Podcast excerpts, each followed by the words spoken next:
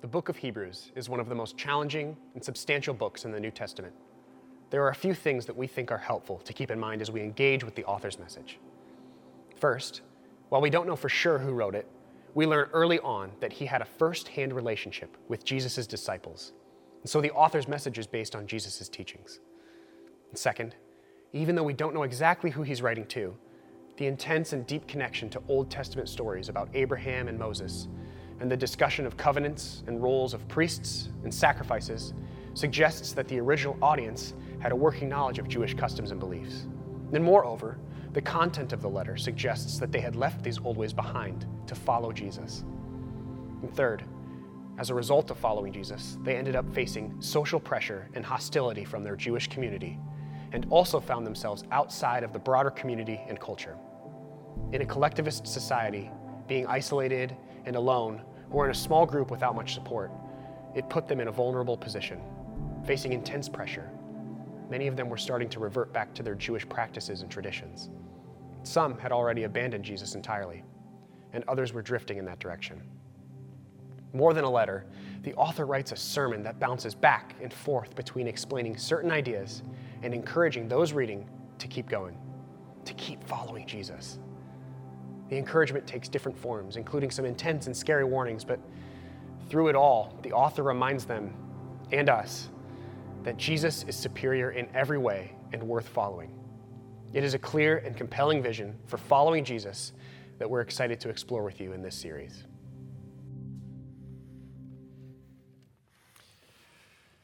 So, late February 1980, I was in a van coming down the mountain after a full day of skiing at Copper Mountain, and on the radio was a hockey game. It was actually the semifinals of the Olympics. The United States versus the Soviet Union. Uh, the uh, amateurs from America were given little to no chance to actually win this game. Um, the Red Machine, the Soviets had won um, the last four straight Olympic gold medals, five of the last six, and they just beat the United States 12 or 10 to 3 in an exhibition a couple weeks before that. But as a 12 year old riding in that van through the snow and the dark, I was riveted. Just before the game, head coach Herb Brooks looked his players in the eye and he said to them, Great moments are born from great opportunity. And that's what you have here tonight, boys. One game. If we played them 10 times, they might win nine. But not tonight. Tonight, we skate with them. Tonight, we stay with them and we shut them down because we can. Tonight, we are the greatest hockey team in the world. You were born to be hockey players, every one of you.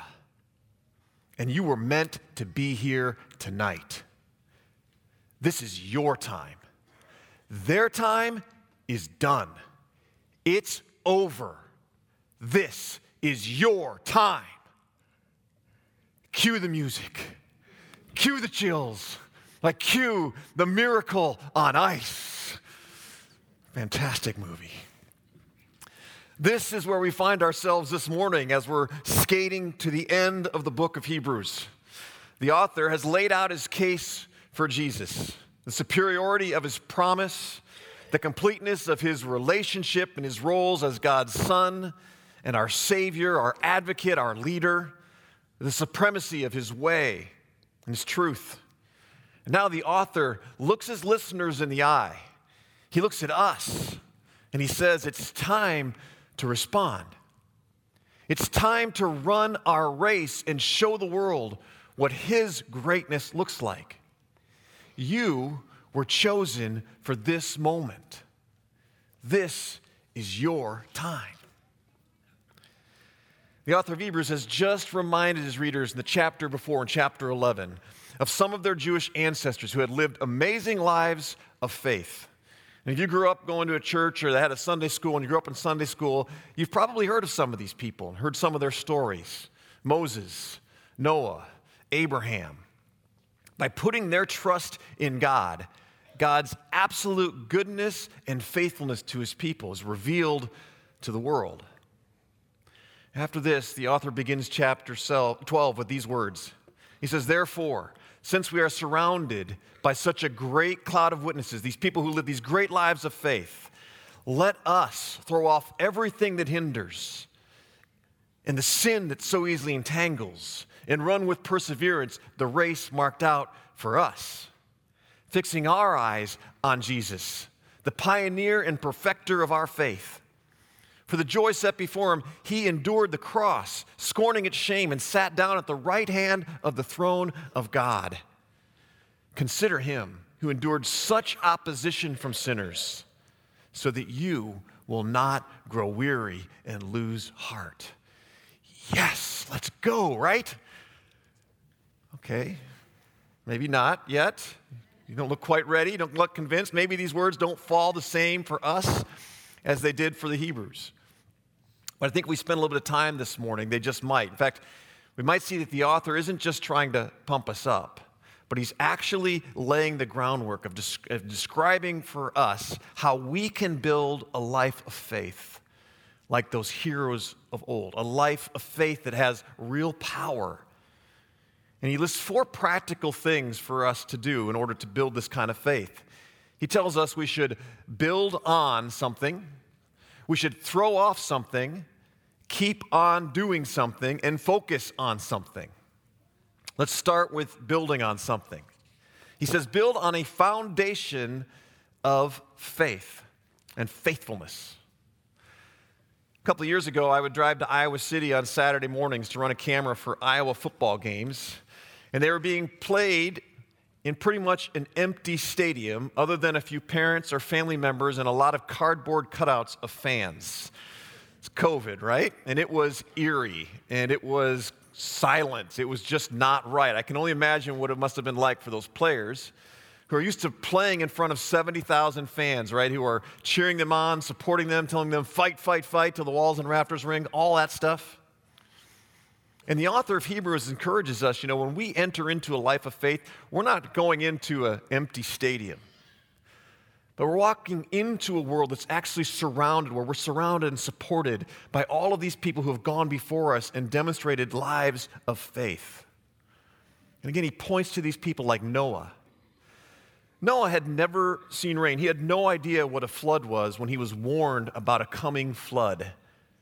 So he didn't walk by sight, but he walked by faith and built an ark to save his family when God called Abram, he had no idea where God was leading him. There was no map, there was no picture of this place where God was taking him. So Abraham followed him by faith. He trusted him and went where God led him, and he ended up inheriting God's promised land. By faith, his wife Sarah, way past the age of having children, and yet by faith, she not only gives birth to a child, but she gives birth to an entire nation of people.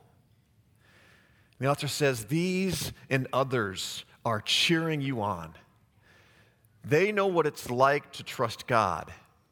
And when we look at their stories, we can see what it looks like as well. We can see how hard it can be to walk in faith at times.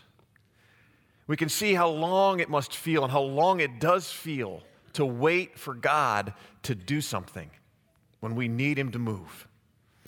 We see their setbacks and their failures. We know that they stumbled and they fell and they battled questions and doubts in their, of their own. They had negative voices in their heads. They faced opposition from others. And yet they clung to their faith in God. And it was promised that He had something better for them. And through their imperfect faith, they and others got to witness the perfect faithfulness of God.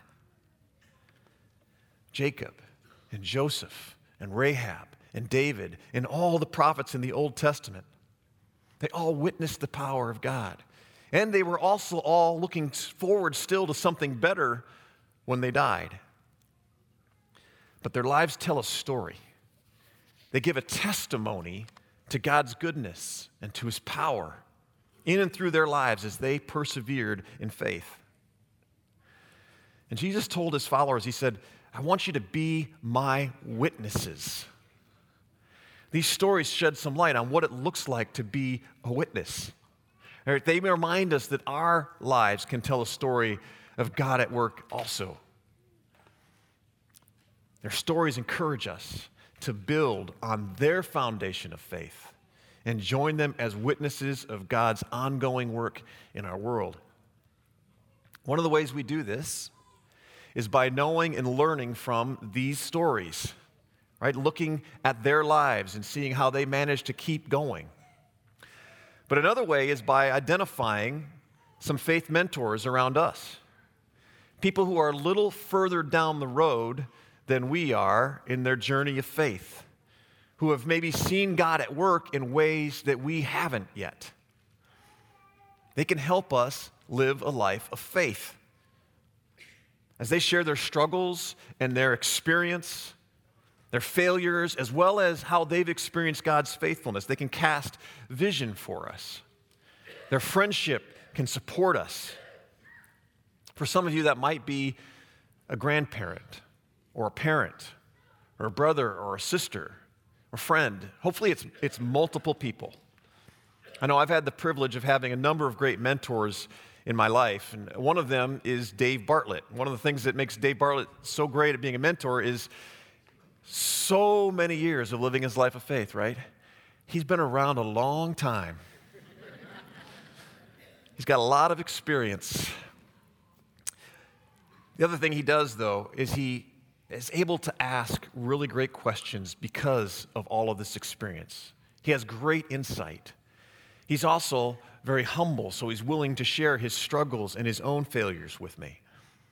He has, ability, he has an ability to listen without judgment, to allow me to have my own journey while he encourages me to keep going. And he has a reluctant willingness to challenge me when I ask him to. He can help me figure out next steps when I'm uncertain of what's the next step to take. And his friendship just encourages me. Who does this for you? Who inspires you? Who's in your cloud of witnesses? And maybe just as important, who are you doing this for? I think having a faith mentor is vital to us growing our own faith. And it's amazing how much our vision of God's goodness and faithfulness can grow when we experience someone who not only trusts God, but who loves us really well.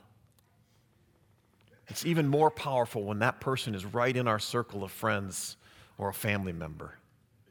I want to encourage you to think about who that might be in your life. Identify a mentor, invite them to lunch in the next few weeks. Ask them some questions about their faith journey and build on the foundation of their faithfulness and God's. Another thing that a, a, faith mentor can do for us is they can help us to throw off the stuff that gets in our way. This is what the author says. It says, the, uh, the writer of Hebrews says, throw off everything that hinders and the sin that so easily entangles. Two different things there. There's an everything and there's the sin. He says, get rid of all of it, anything that keeps you from trusting and following Jesus. When this letter was written, um, Hebrews who would compete in games, the athletes, they didn't have like spandex or Under Armour. So when they'd throw off their robes that were hindering them, they were running naked. Don't let that image linger too long. I've run some road races. I've never seen anybody running naked. But occasionally I'll see a firefighter out there dressed in full gear running a 5K or a 10K. All the, the boots, the, the heavy coat and pants, the helmet. And you're going, what are they doing? And I think the author of Hebrews is telling us that's what some of you look like as you're running your faith. You're carrying all this extra stuff. He says, throw it off. If you don't need it, if it's not helpful, if it's getting in your way, get rid of it.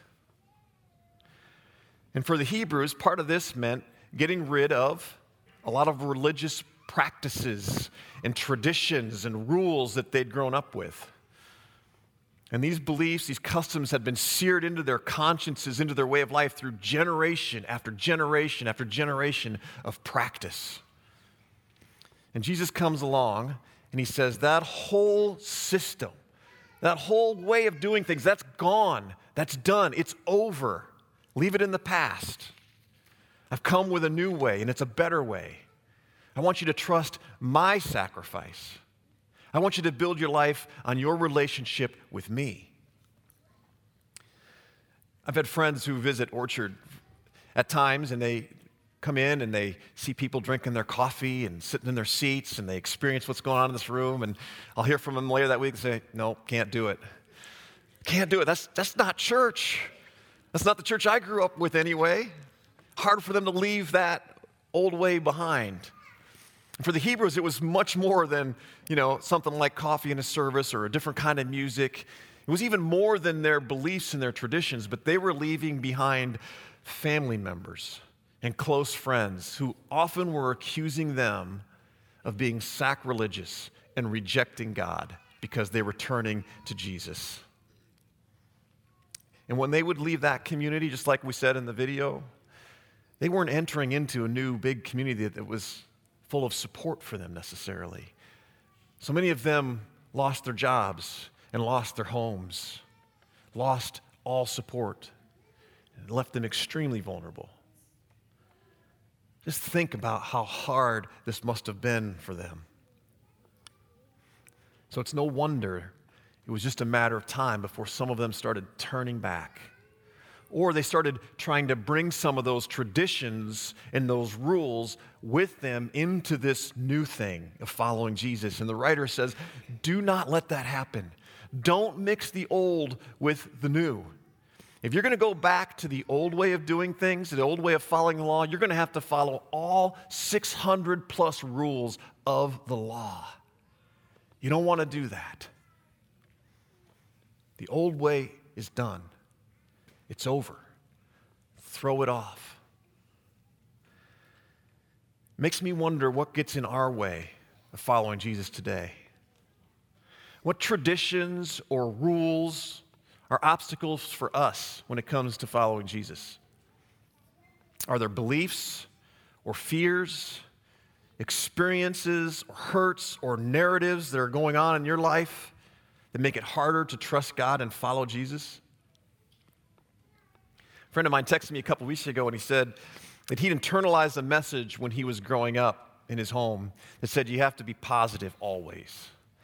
If he would ever share anything uncomfortable or slightly negative, a feeling or experience, um, he said that he felt like the message was you're being too sensitive.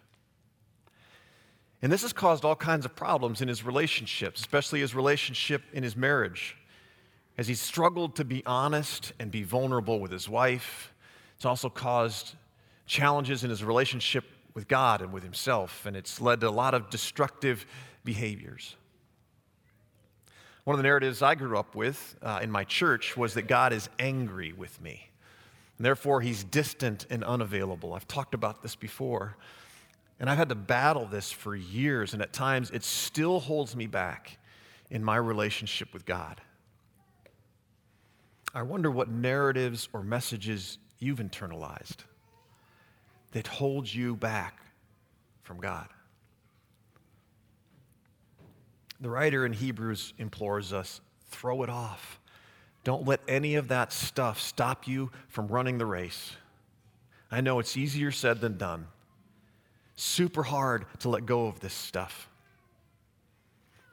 One of the ways we can do this, other than having a mentor who can help us with this, is to actually stop and think about what these things are that get in our way. And when I say think, I mean to actually take time to listen to what these narratives and these voices are telling us and asking ourselves are these things true? Are they helpful? Or are they hindering us? Are they inspiring? Are they necessary? Or is it, we don't need to listen to that anymore? Are they kind? And if they aren't any of these things, we need to let them go. And not only let them go, but we need to replace them with what God's telling us. Have other friends who can tell us something that is more inspiring that God, uh, from God's word, something that is necessary and helpful or kind.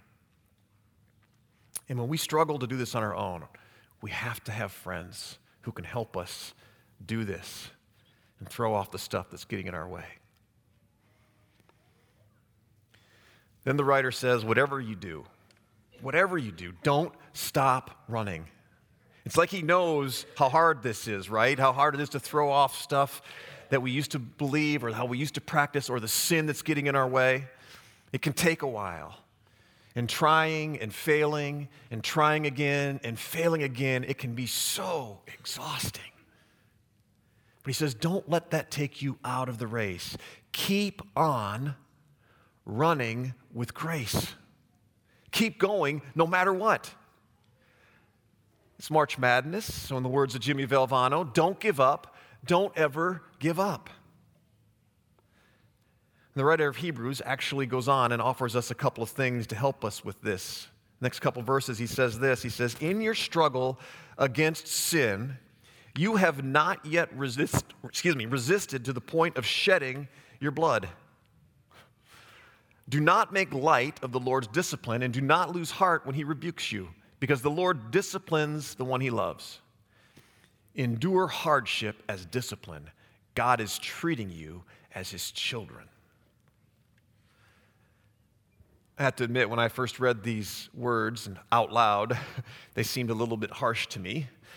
Probably had something to do with that narrative I had internalized about God being angry with me. It's like he was saying, Suck it up, buttercup. You haven't suffered as much as Jesus yet, and besides, you're just getting what you deserve for your sin. Deal with it. I didn't find that particularly helpful. True, maybe, not necessarily helpful, right? So I looked a little bit deeper, and what the author is actually offering is a new perspective on God's discipline. See, the word he uses for discipline doesn't mean punishment, it actually means training. God isn't punishing us when we experience unpleasant things. Suffering and hardship are not God's anger towards us. He already emptied his anger out on the cross. God doesn't reject his children. God loves his children perfectly. And that includes giving us opportunities to train and grow and develop our faith, which, by the way, gives us the chance to witness his power and his goodness. It's another form of grace to help us learn to trust him more and make our faith a source of power and hope for us and others around us. Sometimes bad things happen that have nothing to do with discipline and training. They just happen because we are part of a broken world. But because God loves us perfectly, He promises to take even those things and use them for our own good. When we allow God's grace to work in us, we open up ourselves the chance for our lives to tell a story of His goodness. I want to encourage you let whatever test of faith you might be experiencing right now move you towards Jesus so that you can experience His life and His presence in your own. The writer goes on to say that uh, don't let God's discipline discourage you because he says, Remember, God is treating you as his own child whom he loves. Just like any good parent, any good mom or dad disciplines their child so that their child can have the best possible chance of living the best life. Are some of our hardships and struggles brought on by our, our struggle with sin? Yeah. Do we always resist sin to the best of our ability? I don't. Sometimes I need reminders about how serious sin is. And I can certainly learn to give more effort toward overcoming temptations and selfish desires. But the effort required isn't to just try harder. The effort God is looking for is for us to turn and run to Him for help. At the end of this chapter, the author actually tells us when you, start, when you struggle, don't run away from God. Don't refuse God. Don't reject God, but run to Him for help. And he uses this great metaphor of these two mountains to say you're not running to this mountain, to this God of gloom and doom and holy wrath, but you're running to this mountain of life, this God of grace, The same grace that brings us forgiveness and freedom from sin supplies us with the power to persevere, to get back up and go again. His grace is what fuels us to partner with Him and keep on running with grace. Grace is opposed to earning, but it's not opposed to effort. Living a life of faith requires us to exert some effort in running to Jesus for help.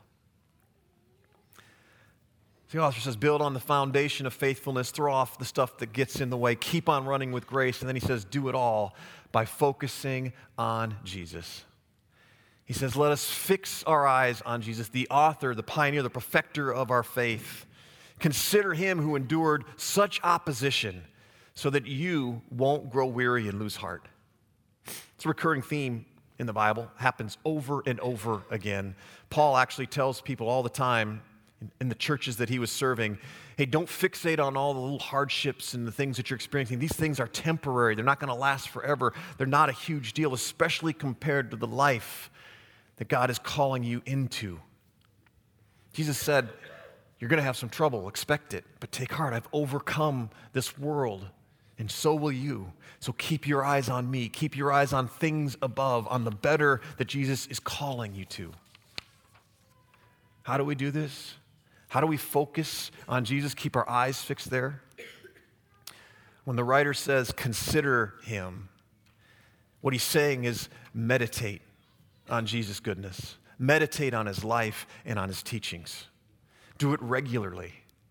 Part of that is studying the way Jesus lived how he stayed connected to his father, loved his father with, with holy obedience and with radical sacrificial love with others. Consider also the opposition his life stirred up and what it took for him to practice self control in the midst of all that, to forgive and love his enemies, something he couldn't do without his father's help. We can't do it either. Soak in the love that he demonstrated for us by taking our place and suffering the humiliation of the cross, overcoming sin and death. Consider his gift of the Holy Spirit who fills us with that same resurrection power. And remember that Jesus is advocating on our behalf with God. Don't just consider Jesus abstractly, but spend time with him. Allow his grace and his work to fill you to fill you with His love, with His Spirit, so that you can continue to run your life of faith. And then stay close to Him. Put your complete trust in Him.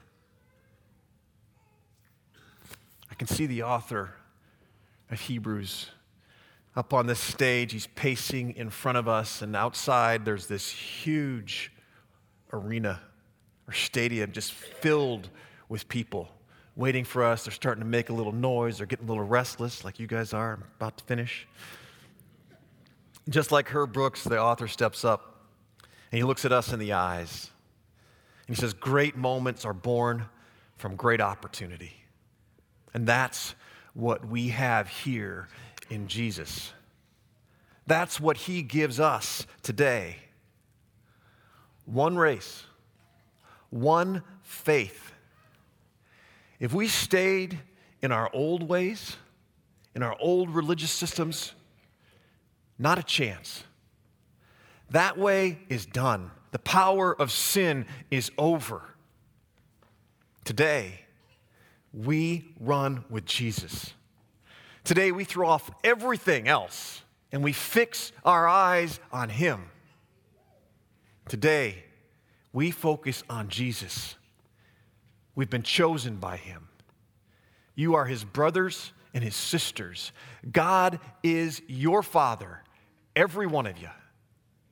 And this is your time. Will you pray with me? Father, as we head into some worship and then we start to look at the week ahead and Holy Week, how we remember how your son persevered for us. We remember his relationship with you, and that by going to the cross and dying for our sins and making that sacrifice, he opened up the way for us to have that same relationship with you that allows us to persevere through the challenges this world throws at us, that helps us to overcome the sin and the temptations that try to drag us back, and help us to just keep going and keep growing. God, this week, help us to spend some time reflecting on you and the life that you have ahead for us, the promises, to remember your faithfulness and your goodness and the power that you demonstrated to so many people before us. Help us to find those people in our lives, to surround us with people who can help us keep going when things are hard. And help us to find rest in you. It's in Jesus' name we pray. Amen.